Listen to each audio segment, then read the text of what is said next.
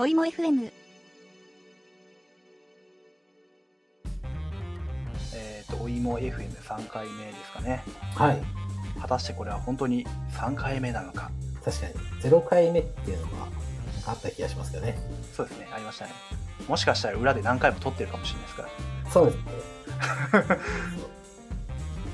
えっ、と、そしたら軽く自己紹介の方、改めてしたいと思いますが、えっ、と、はい、皆川です。やった。よろしくお願いします。お願いします。はい。えっと、私は、えー、山本と申します。改善プラットフォームという会社で働いております。なんか、どんどん自己紹介が適当になってきた。このような感じで、ゆるい感じでやっていきたいと思っております。そうですね。フロントエンドでエースとかなんか、そういうのももう言わなくなってきました。そうですね、なんかもう前のやつ聞いてくださいぐらいの勢いでいい気がしてます。そうですね。エンジニアが2人いますという感じですかね。はい、エンジニアが2人います。はい。お願いします。お願いします。前回、宿題として、宿題だっけ？ななんかドラクエウォークの話をしてたと思うんですけど、どうですか？あれ以降やりました、私はあの全くやってないですね。やったやりました？ー あの、一応ダウンロード、あの後、即後して、で、プレイはいはい。をしようとして、なんか、あのー目的地がもう決まってるんだと思ったんですけど、そうではなくて、はは。自分でなんか近隣のこういうポイントがありますよああいうポイントがありますよみたいなものを最初の目的地としてじゃあ自分はここに行くんだって設定したらそこが目的地に変わってでそこの周りにモンスターができてそいつらと戦いながらそこに行くとなんかなんかいいことがあるみたいな感じの ゲームだってことが分かりました え、どこまで？そうですねただ私あの家から出ないので、はいそこに行く行かずに周りのモンスターを呼び寄せて倒して、なるほどって言ってやめましたえひどい。ドラクエウォークしなかったです。ドラクエをぐらいで終わりましなるほど。これはひどいですね。た。はい。インストール なるほどしない方がマシだったやつですね。そうですね。ひどい。なるほどなって言って終わりましなるほど。な一個も目的地に行かず、た。はい。歩かず、そっと終わるっていうですね。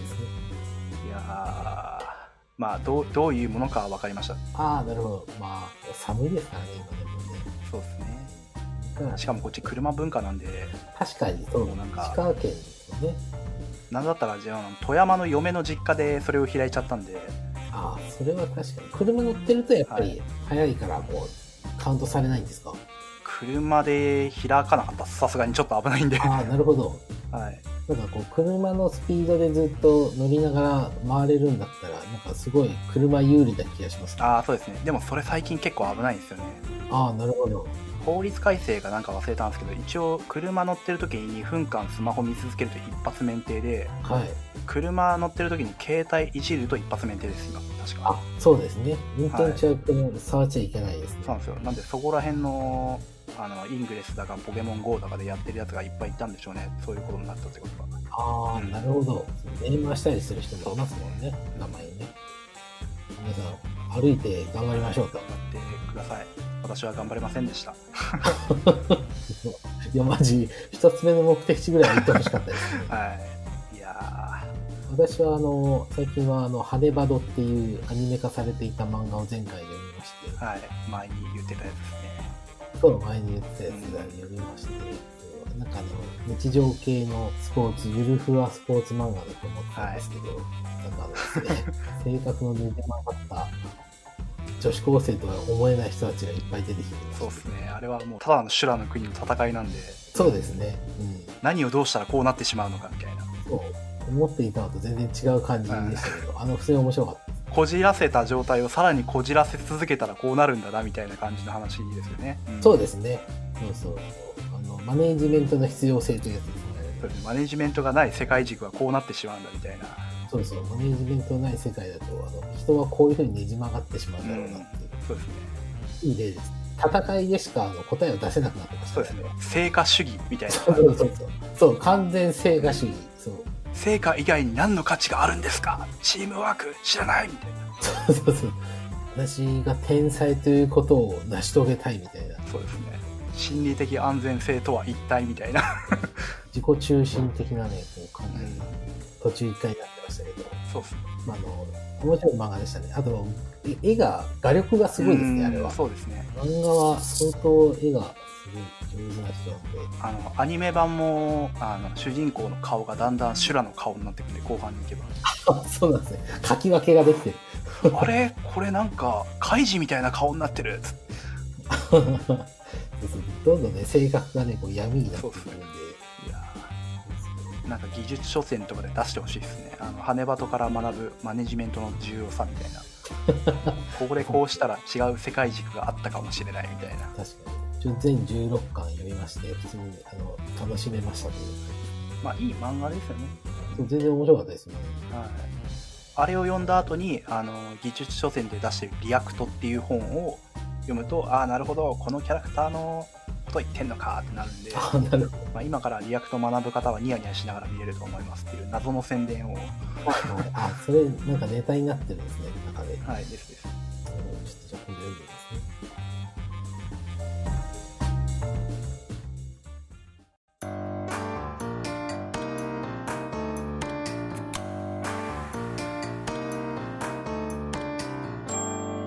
おいも FM。マネージャーの任命やオンボーディングについての話をちょっとしましょうか。はい、お願いします。なんか、議題みたいで面白いですね。まあ、わかりやすく、始まり方が。わかりやすくした方がいいですね。まあなんか我々一応事前にこういう話したいですよねみたいな雑なアジェンダだけ用意してるんでこういう感じになってるんですけどそうですね。なんで、マネージャー、マネージャーとかマネージメントってなんだろうって話をちょっとしますと。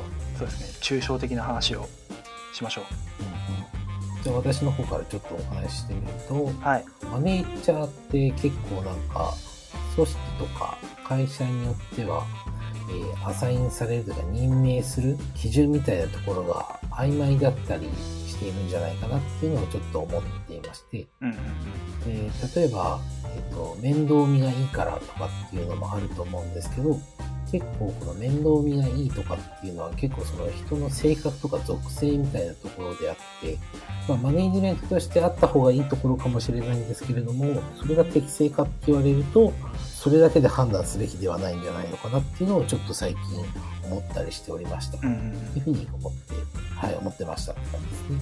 なんか今までこの会社で頑張ってきたからいやお前もそろそろあの上の立場としてマネージャーやってくれんかみたいな感じのやつですねあ、そうです、そうです、そうです。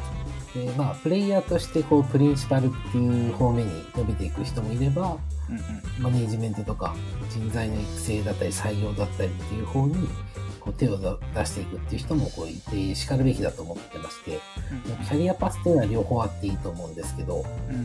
まあ、本人のモチベーションとかっていうのももちろん大事なんですが、仕事を、なんか、プレイヤーとしての仕事を、マネージメントって単純に技術としてスキルを持っているからっていうのが理由で、マネージャーもできるかっていうのは、もちろん本人の学習が、能力が高いから、プレイヤーとしても優秀っていうのはあると思うんですけど、うんそれだけで、えー物事を判断してはいけないんじゃないかなっていうのを、今度思っていますという感じですね。うんうんマネージャーと、まあ、プレイヤーで求められるスキル自体もそもそも違いますよねっていうところと本人のモチベーションそもそもどっちにあるの？うんどっちもやりたいのやりたくないのみたいなところもありますよねみたいな、そうですね。ういうふうにまずは思っていますっていう感じです。で、えっ、と、マネージャーっていう仕事って結構会社によってけん、よってはあの研修もなかったりとかして、んこういきなり業務に入らされて、じゃあいきなりこうマネージャーだからって言ってこう見られると思うんですけど、ここの時のマネージャーって、ななんでかわからないんですけど、マネージャーっていう、こう、職能になった瞬間から他からの期待値っていうのがすごい爆上がりしてしまって、マネージャーという名の何でもやみたいなそうそうそうそうなんですよ。で、別になんかその、ちょっと何か失敗をしたりとか、パフォーマンスが悪かったりすると、本当にいろんな人たちから、えー悪く言われてしまったりとか、まあ、するポジションになりがちっていう感じですかね。うんだと思うんです。なんで、いきなりマネージャーってなると、こうすごい、すごいやり玉に上げられるようなポジションではあるので、うん結構マネージャーっていう職能とかポジションに対して、こうやりたがらないエンジニアっていうのがいると思うんですけど、うん。なんか結構こういう単純にスキルっていう部分で見てもらえなくなるっっていうのもあると思うんですけど、まあ、それ以外の部分でもやりたくなくなるような、こう、ものがいっぱいあるんじゃないのかなっていうのはちょっと思っていて、うんうん。こういったものが少しでもなくなって、本来だと僕マネージャーっていう職能ってなんか、みんなみんながやりたくなるようなものだった方がいいよなって思うので、うんそうですね。うん。その辺はなんか組織としても認識を改めてもらえるように動いていきたいなという気持ちは持っているという感じですね。はい。なんかあれなんですかね。マネージャーっていうのをちゃんと何が目的でどういうことが求められているからマネージャーやってるんですよみたいなところをちゃんと、まあ、定義しているとかうんまあ多いのか少ないのか分かんないですけどあんまりされてないからまあなんかよくわかんないけどいっぱいやらないといけないやつなんでしょうみたいな感じにキャリアパスとしてマネジメントって考えるとなんかうーんってなるっていうのとうんうん。あとまあなんかなんか知らんけどいっぱいやってるやつ期待値がめちゃくちゃ高いけどやってくれない不満マネージャーちょっとみたいな感じになりがちなところがあるのかなってなんとなく思ったりしたんですけど。そうですね。なんかこの、インジュン FM っていうポッドキャストで、うんうん。あの、ひひろき大地さんっていう方がはい。言ってましたけど、その優秀なマネージャーを求める限り、あなたの前に優秀なマネージャーは来ませんよっていうのがありまして、お深い。そうそう、あの、なんかそうです。その、それで、ポッドキャスト聞くと話されてるんですけど、はい。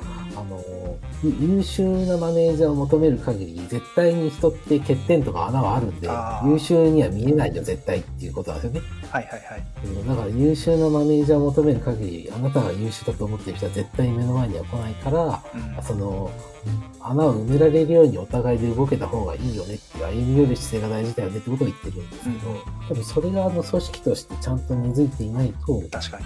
なんか、ま、マネージャーは認められようと思って、なんか、よくわからんことしだし、うん。部下たちは自分たちができていないっていう理由を全てマネージャーのせいにするんで、うんになっちゃうと一番良くないパターンかなっていうのは思うんですよね。マネージャーとメンバーっていうのって、あの、本来であれば、ロールの役割の違いだけであるはずだと思うんですけど、うん普通に義務教育とか受けてくると、普通に先生と生徒とか指定モデルになるんで、うん自分がうまくいかなかった時は、そのポジションにいる人が機能していないからっていうふうに責任転換できちゃうんですねう。んだと思うので、あの、協力し合えるような関係性を作っておく方が、まあ、絶対にいいよねっていうふうにそう思って、当たり前ですけど、思っていますと。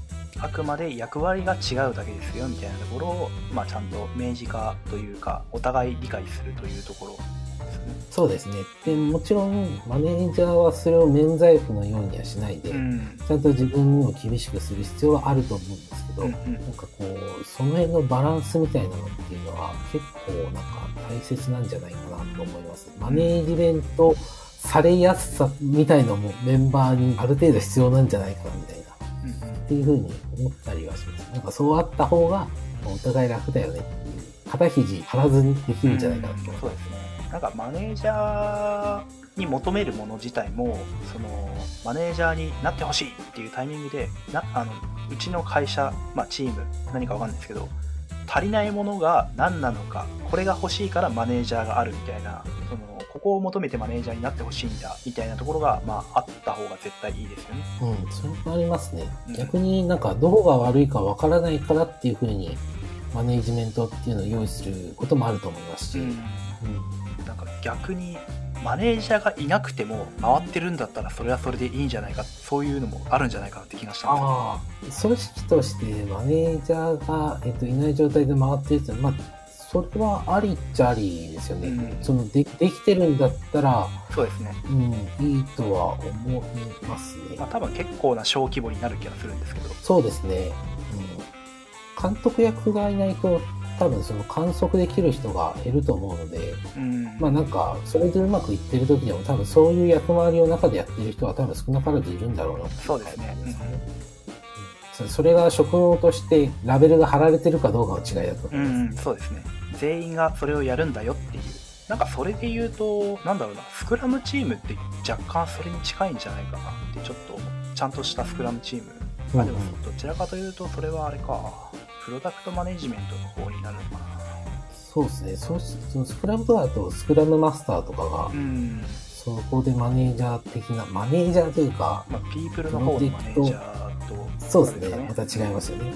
でプロジェクトとプロダクトはまあもちろんスクラムマスターも見てるし、うん。まあ、プロダクトオーナーも見てるし、まあ、チームメンバーもまあ分散して見ているみたいないい感じにプロダクト人あとまあプロジェクトに対するマネジメントをうまく分散してやる仕組みみたいな感じなのかなって思っただけなんですけど。そうですね。で一般的にはそのプレイヤーとマネジメントっていうのを行き来することってかなり難しいと思うので、うんそうですね。正方向で考えるんだったら、監督役でマネジメントっていう、マネージャーっていう職能をうん。一個設置するっていうのが、まあ一般的なプラクティスですよね。うん。なんか人で分けるのか仕組みでもうそれをそういう風にしたらこうなるみたいな分けるのかっていう、まあ、分け方の違いというかなんというか。そうですね。あと多分中でやってる人としても、この人がマネージャーですって言われた方が楽だと思ううので、んそうですね。うん。なんかその辺、なんかその、そういった認知も含めて、うんララベルとして置いておくっていう、あるんじで。うん、なあなあにしないことによって、まあ、逆に困らなくするみたいな、そうですね。うんなんかで、どういう人をこうマネージャーとしてアサインするのがいいんだろうねっていうのはかなり組織によっても変わるし、うん、そうですねえー難しいと思うんですけれども、まあ、ある程度最低限のなんか前提はあるような気がしておりまして、はい、ままず一つはあの全体最適思考をちゃんと持っているかと思ってまして、うんまあ、それ含めてその組織とかの課題解決にちゃんとモチベーションを持てているかとか、あと、プレイヤーとして優秀かどうかっていうのはそこまですごい必要じゃないと個人的には思ってまして、ピーターの法則って言われるように、なんか能力がなくなるまで発揮できなくなるので、昇進してしまうっていう法則みたいな感じに捉えると、プレイヤーとして優秀だった人をマネージャーになると機能しないみたいな、よくある話もありますね。うんプレイヤーがコーチとしては優秀じゃないっていうのもよくある話ですし、逆に言うとなんかその、エンジニアもフロントエンドからバックエンドからインフラから、その SRE みたいなところから、機械学習とかまで全部こう、専門的にできる人なんてまず今いないじゃないですか。うんそうですねなかなかいないと思いますなんでそのメンバーがどういうものを出してくるかっていう期待値だけは把握しておいて、その技術についてめちゃくちゃ専門的であるかっていうのはまた別だと思うんですよね、今の時代って。とか、あとは、えーと、そうだな。あの、ロバート・キーガンっていう人もですね、うんあの成人発達理論っていうので言うと、少なくともレベル4とか5ぐらいの能力、能力というか発達レベルみたいなところを持った人でないと、リーダーシップというよりは、まあ、そういった思考で人と接せられない、組織と接することができないっていうのがあると思うので、うん。うん、なんかこの辺みたいな基準っていうのは最低限持っていないといけなくて、あの、最初に話したような、まあ、なんかこいつ、このプロジェクトで結構頑張ってたし、マネージャーもいけるんじゃね？みたいな、うん。雑なアサインみたいなのは減るはずだと思うんですよ。雑っすね、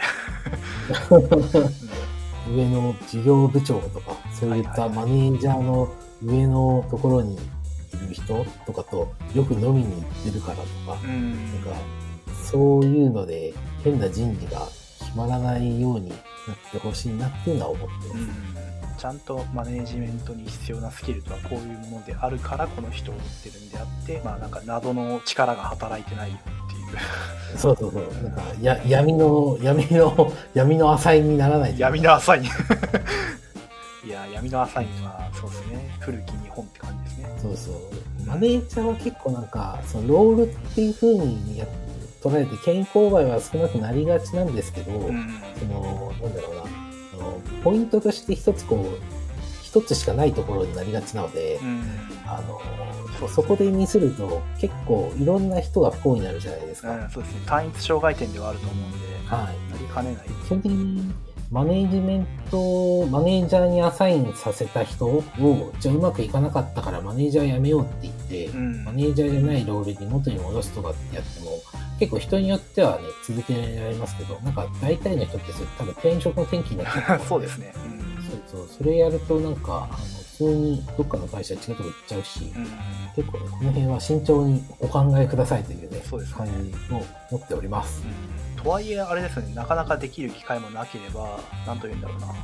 失敗した時の痛手が、まあ、今言ってたようにでかいっていうのでなかなか難しいですね本当に。そうですね、バイタリティはやっぱりある程度は求められますし、事前にいいマネージャーを見てきているかとかっていうのもうん。もちろんあると思いますし、ただじゃあマネージャーにならないとマネジメントできないのかっていうとそういうわけではないとは思っていてはい。まあもちろんあのマネジメントの勉強を、まあ、書籍読んだりなんだりやることによって、まあ、今いるマネージャーのサポートだったりとかもしくはあのはい。周りのチームメンバーのサポートをすることによって、まあ、直接的にマネージャーではないけれどマネジメント何かしらの、まあ、プロダクトプロジェクトピープルマネジメントどれかしらに効果を出すことができて自分の成長にはつながるとは思うんで、うん、そこら辺の学んでやっていくのがいいと思いますっていう雑な感想というか思った次第、あ、そうですね。でいろんなマネジメントの本っていい本いっぱいあるんで、うん。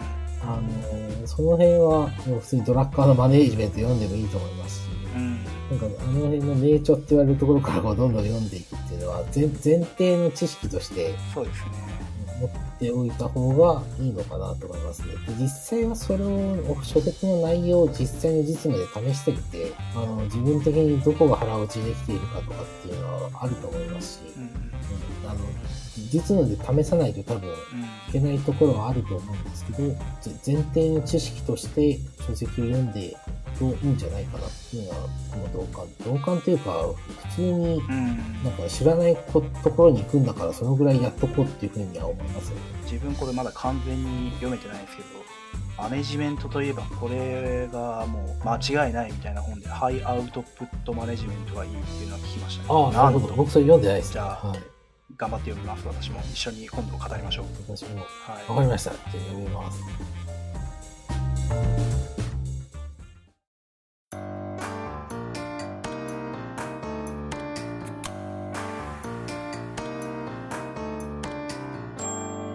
おいも FM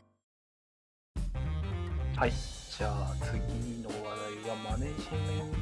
から、はいまあ、派生して個人目標とかもあると思うんですけどはい。そこら辺はどうお考えですか？なんか変なね。どうお考えですかって言うとすごいどうおなんか考えですか？問い詰めてるみたいな感じになっちゃうんですけど質問みたいな。そうそう全然大丈夫です。あ、でもなんか、皆川さんはこの個人目標っていう部分に対して、なんか課題を感じてるんですか？そうですね個人目標って難しいなって雑に思ってます。なるほど。難しいのは、すすごい僕もね、同感なんですけど、はい。なんか難しいところは、どんなところに感じているんですか？なんというんですかね。まあ今までいろんな個人目標を立ててきたような気がするんですけどいろいろななんか OKR に沿ったものだったり単純に今年はこういうことをやりますみたいな目標だったりとかいろんな立て方をして覚えがあるんですけど、まあ、個人的にはなんか達成できてるなこれはって自分の中でなんか感じたことがあんまりないですよね。うん。立ててあこれも完全に達成してますわ個人目標完璧ですわって思えたことがない。あとまあ個人目標とかそういう目標っていうのはちょっと自分にとってはちょっと難しめのものを達やることによってなんかやっていくことがいいみたいなまあ言われてるじゃないですかうんそうですね。でそもそもその個人ちょっと難しい個人目標が本当にちょっと難しいのかわからない問題みたいなのも自分の中であるなっていうのを思っているっていうのもありますうんうん。さじ加減みたいなところは、だいぶ難しいですよね。ちょっと難しくになっているんだろうかみたいな。そうですねやなんかあのー達成、それが、なんだろうな、OKR とかだと、その指標があって、ーうんうんうんな何をもって達成とするかっていうところまでは、ある程度明確になっているはずじゃないですか。それを達成したとしても、達成感みたいなのが、達成感というか、ちゃんとやったっていう実感がないって感じですか？あー OKR の場合は割ともうさ定義されてるんで結構しっくりきますね、うん、うんうん。なるほど。じゃあ、その辺はなんか、し指標がちゃんとできているかどうかっていうので解決しそうなところですよね。逆にその、目標の決め方みたいな、うんうんちょっと背伸びな目標っていうのがちゃんと自分で定義できているかっていうのに難しさとかちょっとつらみを感じているみたいなところですね。結構この辺は僕もすごい苦手なんで、すごいわかります。なんか人の目標はすごい考えられるんですけど、うん。うんうん自分の目標考えられない人間すっげえわかります。いやね、非常にね、人の目標のことだったら何時間でも考えられるんですけど、はい。自分の目標を考えると嫌になってすぐやめちゃう。んでわかります。何もわからないってなります。そうそう、考えたくなくなっちゃう。ん。で。あー自分との瞑想の時間が必要ですねこれは。そうですね。自分を理解する必要はまずあるかなっていう感じで、まあ、なのでちょっとまとめると、その個人目標っていう部分をこうどう定義すればっていうところで、まあ、その少し背伸びした目標設定っていうのが、かなりこう、どう指標を立てるかが難しいっていうところですね。目標設定っていうのは基本的には本人の、なんだろうな、成長につながるものであるべきだと思いますので、でその本人の成長っていうのが、イコール組織の成長になることっていうのが、よくある OKR もそうですけど、前提になってるじゃないですか。そうですね。この背伸びした目標設定みたいなところは結構、あの、会社とかだったらマネージャーとかっていうのが、他の方の目標設定を見てるはずなので、まあ、レベル感とその本人のポテンシャルとか能力とかに含めて、まあ、ある程度はハンドリングしてあげた方がいいっていうのは僕は思っていますっていう感じですね。なので、なんかこう、一人で全部決めるものでもないなと思うんですよね。っていうのも思っておりますっていう感じですね。で、ただなんかあの、プライベートとかの、あの、個人的な指標とかもあるじゃないですか。一人でやらなきゃいけないところとかっていうのもあると思うので、なんかそ、そこをどう考えなきゃいけないかっていうのをちょっと考えたんですが、はい、まあ、まずはこれなんかあの、自分が今どこにいるんだろうっていうのは理解しなきゃいけないかなと思っています。っていうのは、何かっていうと、その市場とかにおいて、自分の今能力とか、そのケイパビリティっていうのが、えーどのぐらいの位置にあるんだろうかっていうのはやっぱり理解しなきゃいけなくて、はい、それを知るためになんか本を読むのもそうだし、LT とか LT 会とかカンファレンスとかに参加することで、なんか世の中に対して自分がどのくらいの位置にいるのかっていうのを、まあ、理解することって結構有効だと思うんですよ。で、まあいろんなその場で、そういった場でいろんなエンジニアの人と話したりとか、まあロールモデルみたいな人を見つけるっていうのは、すごい有効で、そうすると、その上で自分がどこに行って、将来的に、まあ、こう、明確じゃなくてもいいいいと思うんですけど、あんな人になりたいっていうのは、ある程度出てくるんじゃないかなと思ってますと。で、目標設定っていうのは、そのなりたい自分みたいなものに対してのマイルストーンみたいな感じで、くさびとしてそこに打っておくみたいなものとして設定できると、なんかそのそれで達成感が生まれるのかわからないんですけど、うん、少なくとも自分で立った目標に納得感を得られるようになるんではないかな、みたいなのはありますよね。なんか、なんだっけ、マンダラートデザインでしたっけなんかあるじゃないですか。マンダラートデザインマンダラートデザインっていうのがあって、なんか9つかなんかの目標設定、あの、大谷翔平くんが、高校かなんかの時にやっていた目標設定のやり方で、なんか9つの資格にさらになんか指標なんか8個かななんか立てて、マンダラとデザインで打つと出てくるんですけど、なんかそういう目標の立て方とかもあるんで。なんか発想法の一種ってできました、ね、あ、そうそう、みたいなのがちょっとあるなんかそういったツールをちょっと試してみるっていうのもありだと思いま。ちょっとやってみます。というふうに思いました、僕ですね。あ、本当だ、大谷翔平が1年地に立った目標達成表って言いました、そうそうそう。なるほど。それね、見るとね、高校生の時点で、あの、こんな目標普通立てるんですかっていうレベルなんですそうですね。これはやばいですね。そうそうそう。なるほど。ちなみになんか OKR 系で、これ読むといいですよみたいな書籍とかってあります、はい、?OKR? あ、OKR じゃなかった。目標。はいなんか勝手に目標を立てるイコール OKR 優秀だよなって考えたら OKR っていう単語が出てきてます、ね。ああ、有名ですからね。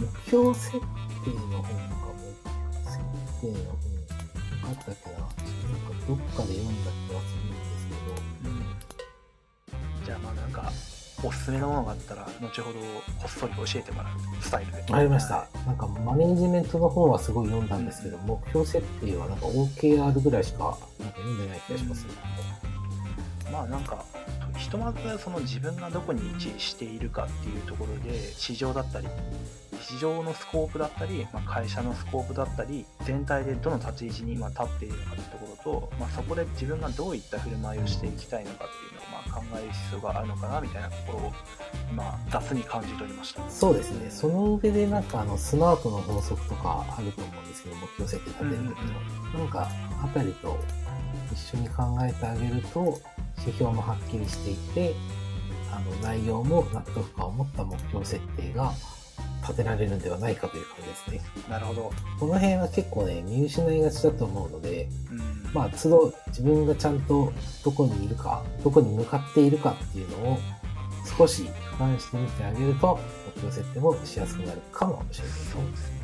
ちなみに直近のロールモデルはバイソンさんです。あ、山本ですか。山本でございます。バイソンと山本は同一人物ということをはい。強く推していきたい。はい。えっ、と、今、私、バイソンって言いましたっけ？バイソンと言っておりましたが、あ、なるほど。私は自分のことを山本と言いましたという感じです。なるほど。わかりました。あのーこれが同一人物ということを私は強く推していきたいと。はい。あの、そこの補足がないと、私が、あの、どストリートファイターのバイソン、もしくは、動物のバイソンをロールモデルにしているみたいなやばい人間になっちゃうんで、あ、そうそうそう、そうなんですよ。そうですね。まず筋トレから始めますみたいな謎の発言をすることになります。そうそう。あの、視聴者とのね、聴者か。聴者との情報の非対称性がもうすでに生まれ始めるんで。あ、そうですね。申し訳ない。もう皆さん分かっているもんだと思ってました。いやそうです。これ危険暗黙知の、暗黙知がよくあるやつですよ。ーそうですね。危ないですね。じゃあ今度からちょっとバイソン山本っていうようになるときします。リングネームで嫌なんですよ。う んそのやつ、そのやつ。はい前もね、なんかどっかで言われたことあるんですけど、リングネームみたいなやつマジで嫌なんですよ。私のロールモデルはバイソン山本でございます。そうそうそう。絶対、絶対プロレスラーじゃないですか。僕絶対嫌なんですよ、マジそれ。プロレスラーもしくはめっちゃ煽ってるやつですよね。そうですね。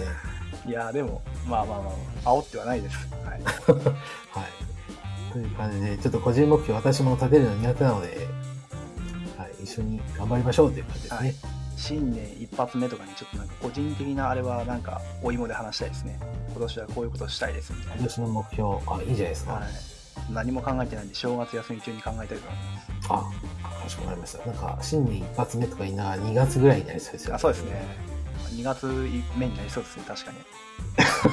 今年の目標はちょっと遅いですけど、はい。やっていきましょう。はい。ちょっとなんかね、あの、期限を言いすぎると私たちあのストレスで死んじゃうので、ごめんなさい、私たち仕って言っちゃいました。はい。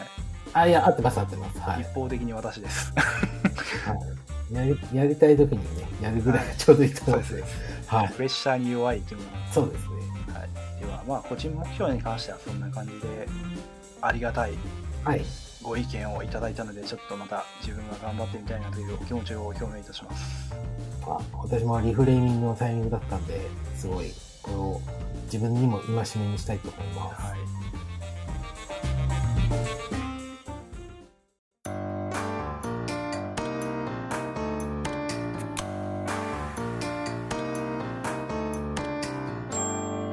おいも FM じゃあ、なんか本についてなんですけど、はい。Kindle Paperwhite を最近買ったんですけど、はい。いいですよね、あれ。はい、これが非常に良くて、なるほど。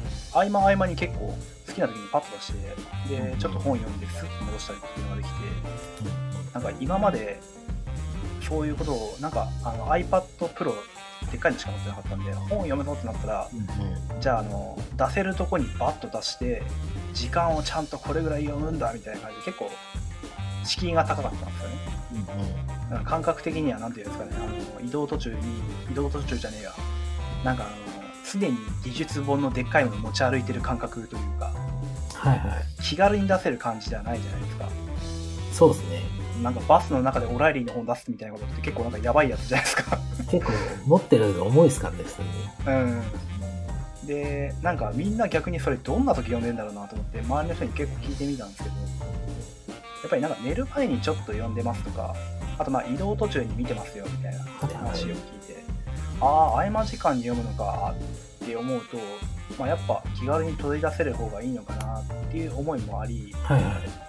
なんか Kindle Paperwhite とりあえず買ってみて合間に気軽に出して読む体験してみるかみたいな感じで今最近やってみると意外といいなっていう状態になってる感じですね。だいぶいいですいや、僕もあの、Kindle Paperwhite は以前買って使ってたんですけど、はいあの、今 iPad mini を持ち歩いてそっちで読んでるんですけど、普通に電池の持ちは悪いし、普通に重いんで、そのデバイスとしてのね、なんかもっさり感みたいなのはペーパーホワイトのがあるんですけど、はい。まあ、普通に本を読んでっていうだけだったら電池の持ちもいいし、目にも優しいし、うん。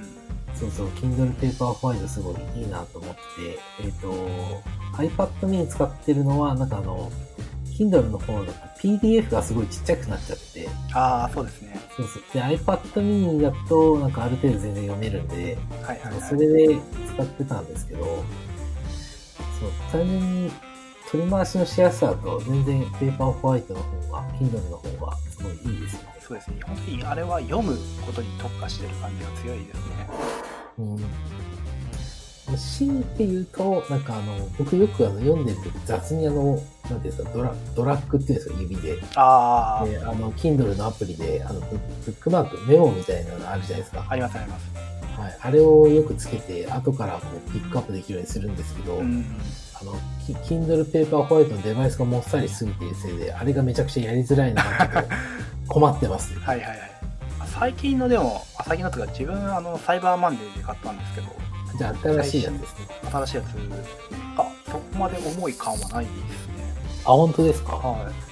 あとあの、そう Kindle Paper White の最新版に、ベーダ機能で、ブラウザって入ってました。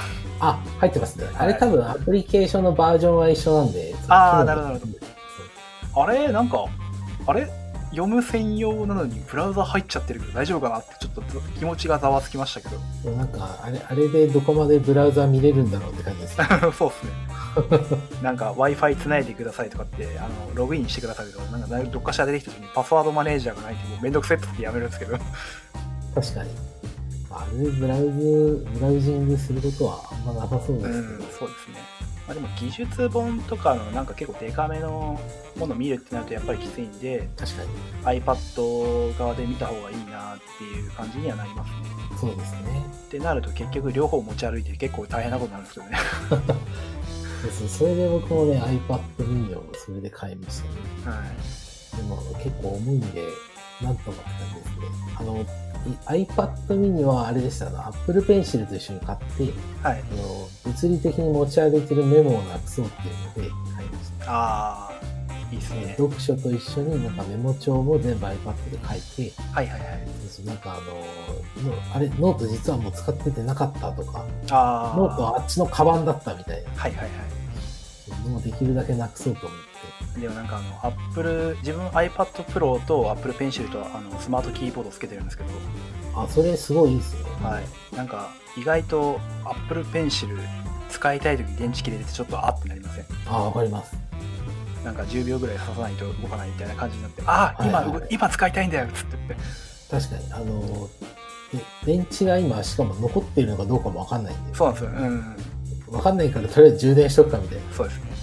10秒ぐらい充電したら確か10分ぐらい使えるんで、そんな困りはしないんですけど、それね、確かに非常にね、わかります。はい。なんか、本読む側は最近、あの、ペーパーホワイトの方に行っちゃったんで、iPad Pro どう使おうかなみたいな感じで改めて考えてたんですけど、ああ、なるほど。はい。技術本読む、というか、読むっていうのに技術本の場合は、なんか逆引きする感じですね。逆引きって言い方で合ってるのかわかんないですけど、逆引き？んうんうんなんか、ここってなんなどうした、どうしていいんだっけ？みたいな感じでバーって見て、ああ、こうだこうだ、みたいな。うんやつだとか、あとまあなんか、最近あの、なんだっけな、PlayJS っていうアプリがあるんですけど、うんはい。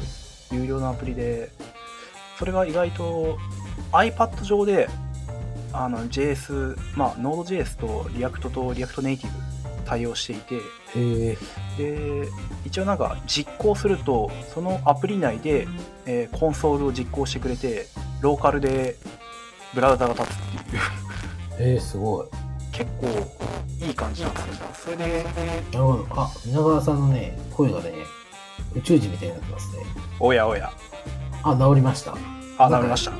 一回なんか、あ、間を挟むと治りますね。ちょっとたまに宇宙人になるところあるんですよね。そうですね。なんだろう。あでも、とりあえず、えーブラウザーと Node.js とかが、その PlayJS っていうのに内包されてそういて、あの、開発環境が持ってきてるってことですね。できますね。なんか、なんだっけな、あの、JavaScript Anywhere でしたっけ？クラウドでできるやつ。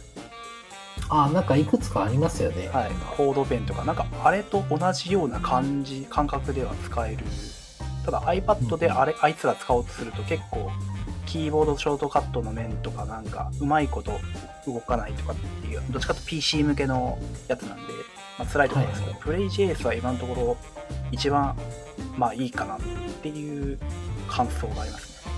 うん、なるほど。はい、あとまあで作れちゃう。そうですね。まあ、がっつりってなるとちょっといや絶対 PC の方がいいんですけど軽く試したいとそれでいけそうだなーってちょっと思いました。はいはいはい。なるほど。あとまあ iPad 他の利用方法として、まあ、今本当に収録してるおいも FM の内容を収録するようにちょっとなんかなんていうんだっけちょっと略忘れてますまあ音声編集するアプリケーションをちょっと買いましたしえー、すごい。あとあの動画編集ですかねうんうん。最近スイッチを配信スイッチでじゲーム実況できる環境を整えたんですよあ、任天堂スイッチで。はいなるほど、すごい。オーディオキャプチャーっていうんですかねはいはいはそのうちちょっとゲーム配信とかを楽しんでみたいなというお気持ちがあったんでい。なるほど。はい、なんでそれも撮ったら iPad に送ってそこでいじれるぞっていうのでちょっと iPad に役割を持たせてみましたなるほど。iPad すごいですね。そんなとこまでできちゃうんですね。はいできますできますプロならそこら辺も全然いけるんでああ、なるほど。でまあそういった感じでちょっと使い分けていきたいなーって今ちょっと思ってますうんうんなんでこれの後のしこ今回撮ったやつも iPad で今回は収録してみたいと思いますあ、なるほど。編集して作るんですね。い、つもありがとうございます。いえいえ編集が大好きマンなんですごい、素晴らしいですね。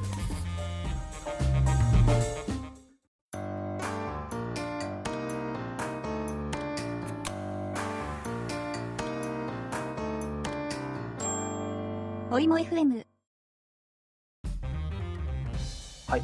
じゃあえっ、とそうですね2019年もあとわずかというところではい、えそうですね。ーおいも FM ですねはい。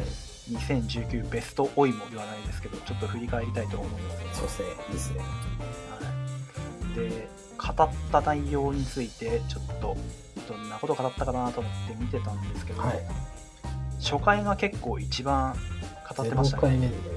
話題としては、0回目は詐欺師症候群についてだとか自己肯定感が低い問題あとカンファレンス参加してきた話とかコンフォートゾーンを超える挑戦とか情熱プログラマーみたいな生き方認知療法とかっていう話を結構詰め込んでますね最初はすごいですよね。なんか、これだけちゃんと最初からやってるのに全然覚えてないですからね。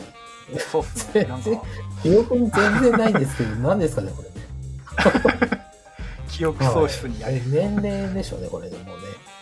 あの長期記憶に全然ならないっていうね。はい。で、2回目はそうですね、ちゃんとやろうぜっつって、ちゃんと話題を考えて話し始めたところ、もう話題が3つくらいで1時間超える感じになっちゃそうですね。ありますね。長く喋りすぎちゃう問題が。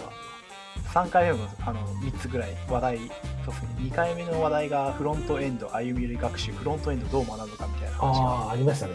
覚えてる。でスペシャリストの幸せの採用。まあなんか技術持ってる人技術で生きたい人は SES でとかで生きてった方がいいんじゃな業いかとか。なんかそんな話もしましたね。はいはいはい。うんうん。あとまあ人のオンボーディング難しいよねみたいな話難しいですね。この辺なんか曖昧だな。はい。うん、で三前回か。前回は、まあ、転職のタイミングとは一体みたいな、あとまあリモートワークって手段だよねって話がルって、そうですね、話しましたね。でこの辺りで大体なんか真面目な話するの辛くなってきたのでゲームの話を普通にしだすそうですね。何やったかなゼノブレイド2とか話してる、話した気がしますね。ゲームのことは覚えてるんですね。ストリートファイター5しないとなとあ、そうです。ぜひやってください。今日も大会ですからね。ゲームで言うと最近自分もなんかちょっとゲーム買おうかなと思って、あれ初めてあの FE シリーズ買いました、FE シリーズ、フロントエンドシリーズじゃなくてですか？えー、とはいはいはい。あフロントエンドではないです。フ あ、そうです。ァイヤーエンブレムのあのふ風化ふ花鳥風月じゃなくてなんか風化来月みたいな話したあなるほどです。ファイヤーエンブレムやっとるんですけど、はい、サモンナイト2以来ぐらいに戦略シミュレーションゲームやりました。あ、なるほど。あ戦略じゃないか。シミュレーションか。うんうんうん。面白いですか？まだ途中なんではい結構面白いですねただなんかパターン化してきてるのでちょっと飽きそうで怖いですああ、なるほど。ガンパレードマッチってわかります？あ、わかりますよ。やったことあります？いや、ちょっとだけ昔やってた気がするんですけど、あんまり記憶にないですね。あ、本当ですか？なんかあれに近いなって思ってて、まああ、なるほどあ、。なんていうんですかね。あの、日常の探索パートと戦闘のパートがあるみたいな感じで、それを繰り返していくんですけど。で、まあそれを楽しめてるうちはいいんですけど、慣れてきたらなんか作業芸になりそうだなっていううんうん。それに、ああいうシミュレーションゲームってそういう構成ですよね。うん、そうですね。んで、どこに楽しみを見出すかみたいなところをちょっと 確立していかないとやばいなっていう。ゲームごときに何考えてんだっていう、なるほど。はい、冷静にならないようにしないと。私もあの、スーパーロボット対戦とかめちゃくちゃやるんで、はいはいはい。シミュレーションゲームはね、わかりますね、なんとなく。まあ、ここまで上げた内容で、えーそうですね、詐欺師症候群に関しては結構なんか周りから言われましたね。ああ、いわゆる、なんか、何でしたっけ、英語だと、インポスター症候群ですね。はい、そうですね。名前がやばそうなやつですね。名前やばそうだな。あ、そうなんですね。なんか、これに、これ、これについてなんか話しかけられたりしたんですか？共感の声が上げられましたね。ああ、なるほど。日本人多そうっすよね、これなんか。そうですね。みんな詐欺師症候群。あ、なんか、詐欺師症候群だとか自己肯定感が低い話だとか聞いてると、なんかあの、ファクトフルネスの話をちょっと思い出すかもしれないですね、自分。ああ、僕読んでないっす、あれ。本当ですか？なんか人は基本的に悲観症候群みたいなのにかかっているみたいな話が触れられていてなるほど、はい。物事を悲観的に見がちそれはどんな頭のいい人でもなんか世界を悲観的に見ているみたいなことを書かれているところが一部あるんですけど。若干それに近いのかなみたいなちょっとよくわかんないけど雑な 雑な意見まあでも、いろんなことが見えてくればくるほど、そうななっちゃいそうな感じはしますよね。うんまあ、自己肯定感が低いどうですかね自己肯定感って上がりました？いやー、上がらないっすね。なるほど上がらないですね。上がらないっていうことを認知することで自我を保っておりますよ。サバイバルに生きていますみたい自分を第三者としてちゃんと見ることで、あ、な。上がってないなっていう風に、ちょっとちゃんと引いた目で見ようみたいな感じですなるほど。それで言うと、私、めちゃくちゃ低かったやつがちょっと上がったかなっていう感はありますけど、それを聞くとちょっとなんか危機感を今感じましたね。果たして本当に？みたいな。でも、その自己肯定感っていうものが、その上がったのはなんでなんですか？そうですね。なんか割と周りと比べて自分はみたいな考え方があったんですけど、うんまあ、そこって比べても仕方ないことだなみたいなことを、まあ、思い始めたというか思うところがあり、あのじゃあどうしたら自分の自分が自分をどう成長したかみたいなことを認められるのかなって考えるとまあ戦うべきは自分だなっていうふうにちょっと思ったりしたことがあったんですねうんなんでまあ過去のこの時点の自分と比べると今の自分ってあのディフどんどんなディフがあるのみたいなはいはい。どう成長しているかみたいなことを考えるとあ確かに俺成長してるやんみたいなところで自分をちょっとそこは認めることができたかなみたいな。うん。ところで若干自己肯定感が上がりました。ああ、なるほどです。なんでアウトプットっていうのはやっぱ大事だなとか思ったりはしました。確かに、そうですね。ああ、でも、それを言うと、なんか僕も、あのーえっ、と、なんだろうな、クォーターではい。評価があるんですけど、その評価のために、えーそのクォーターでやってきたことみたいなのをずっとメモってまして、うんうんうん。なんかそのメモが溜まってくると、あこれだけやってたんだなっていうのは結構振り返れるので、ああなるほどなるほど。なんか自己肯定感かわからないんですけど、はい。全く成長してはいないんだなっていう風には捉えられていますかね。なんかその成長スピードっていうのが、速いか遅いかっていうところで結構気にしてるかもしれないけど、そういうのでなんかこう、ちゃんとログ取っておいたから、自分もちゃんとある程度やってたんだなとか思って自分を守ることをやってます。なんか多分自分これの話してた時ってあの人からの評価だと自分人からすごいねこうだよって言われても全然自分で受け止められないみたいなところがあったっていう話だった記憶がありますなんでまあそれで言うとああ、そんな話してた気がしますね。はいですですそれで言うとまあ自分が自分を認めるためにどうしたらいいかっていうところでアウトプットしてきますみたいな話で言っててまあ結果としてまあ自分が自分を認めるように自分が自分の成長を自分で認めることができるようにちょっとなったっていうところですね自分としてはそれはなんか大きな、こうあれですよね。はい変わりですよね。なんでそこは良かったなって思いますいいですね。自己肯定感低い問題が解決しつつあるという。はい、解決の兆しがちょっと見えてますただそこに慢心しすぎるとただのあの生きり野郎になっちゃうんで 気をつけないといけないな なるほど。大事ですね、この辺は。うんですね今年の語ったトピックについてはそんな感じですかねはい。そうですね今年のやっていき具合とかってどうでした？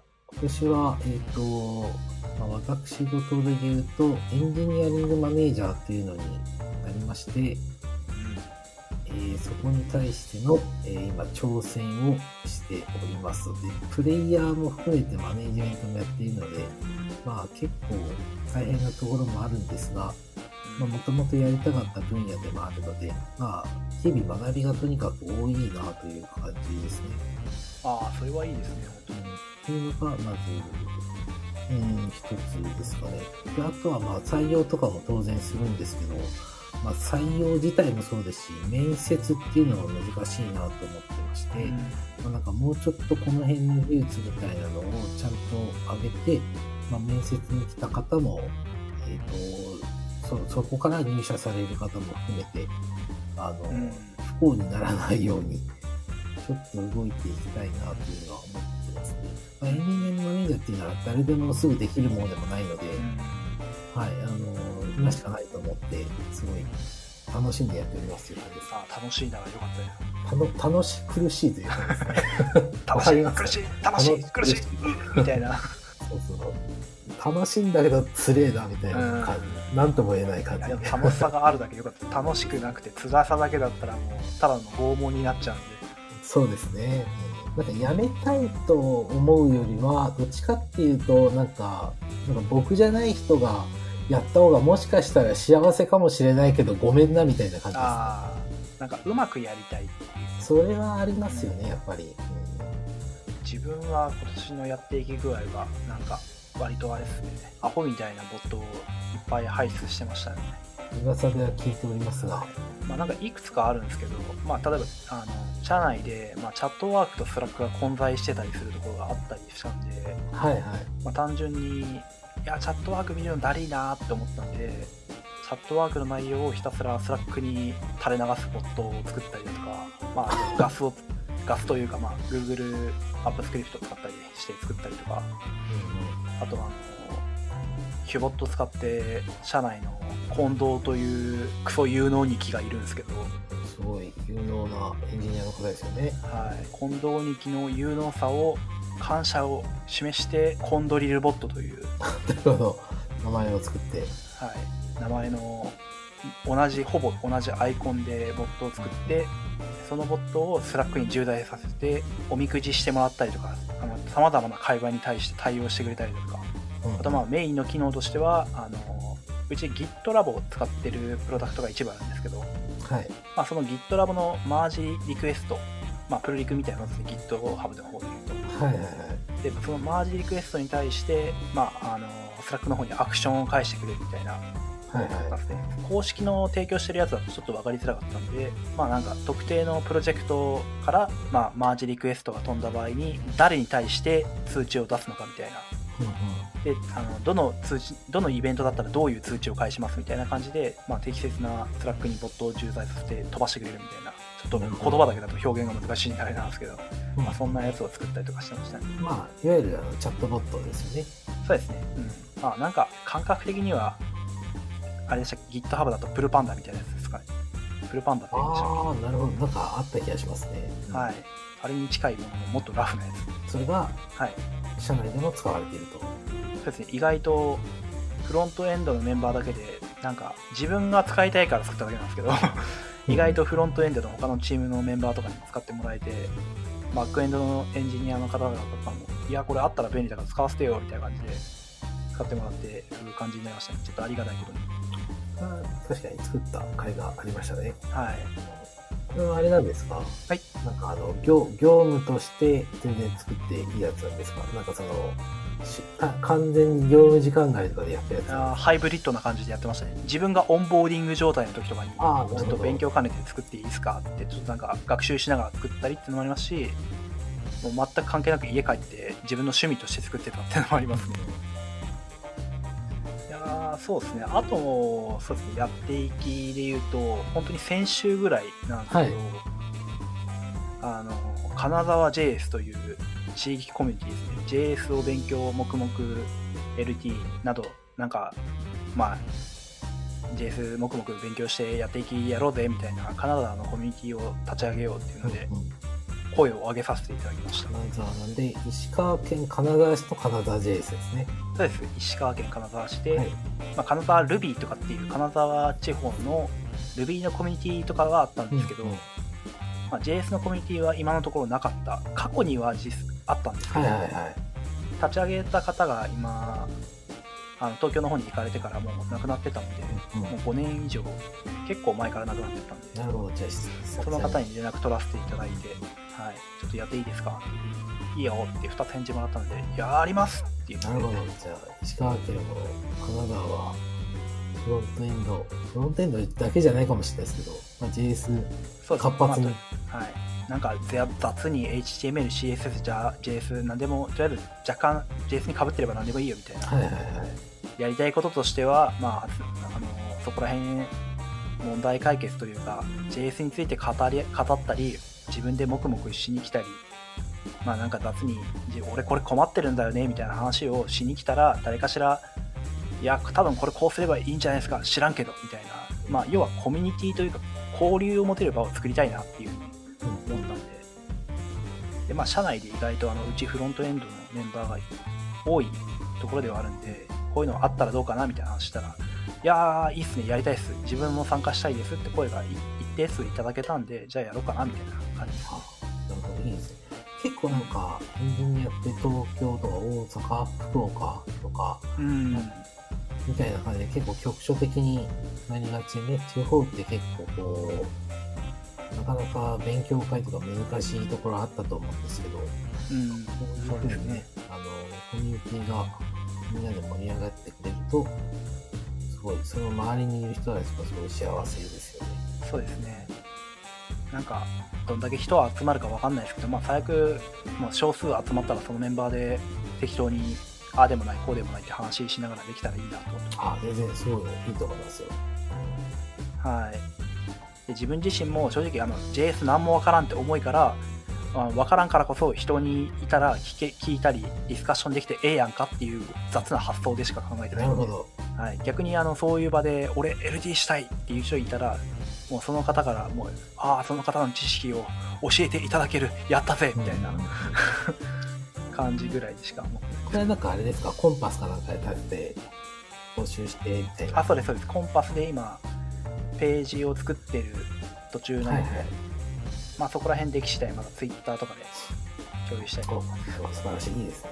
一応1月の中頃ぐらいにやろうかなっていうのは思ってるのでまた分かり次第そこら辺の情報を流したいと思いますで次回のこのポッドキャストでは、金沢ジェイスの話が聞けるかもしれないと。そうですねやっちゃったんすよみたいな話があるかもしれないそうですね。ちょっと楽しみに。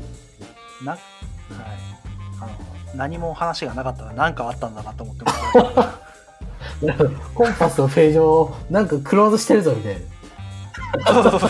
何かあったんだなって思ってて、はい、それは悲しいですね、確かいやそんな感じですかねに。そうですね。僕もあの、参加できたら、ちょっと東京から迎えたら迎えたいなと思っております。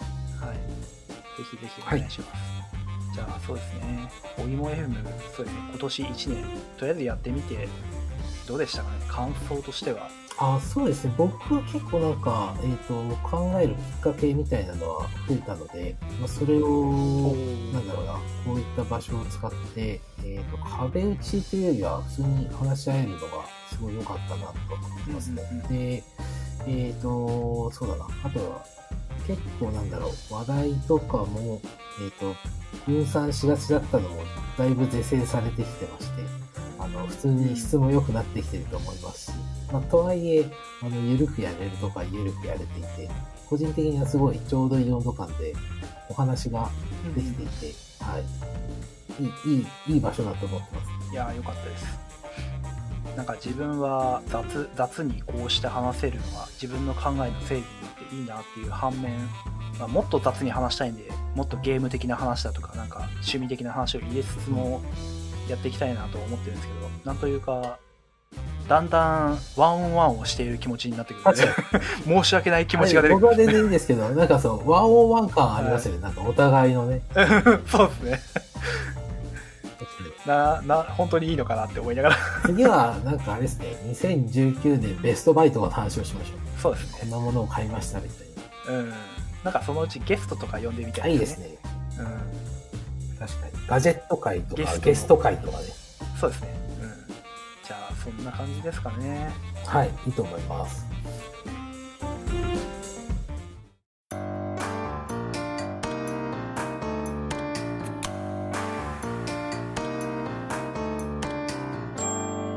おいも FM はい。えー、では、そんな感じで、年内の放送は、これにて終了という感じですかね。はい、最後にできてよかったですね。はい。では、改めまして、皆川と、はい、山本でした。はい。では、皆さん、良いお年をお過ごしください。いいお年を。っていう風に言ったんで、これは年内にローンチしないとやばいことになります。そうですね。頑張ります。よろしくお願いしますこ。れ、これを皆さんが聞いてる頃には、多分年内に聞いてると思います。確かに。あ、でもこれ年外、年、年始に聞かれたら良いお年をって言って、んまあまあ、いいや、はい。まあ、撮ってるのはね、12月なんで大丈夫ですよ。そうですね。はい。はい。では、そんな感じでお疲れ様です。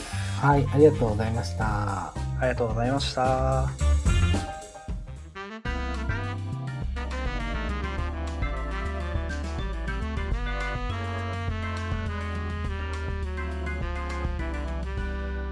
おいも FM でした。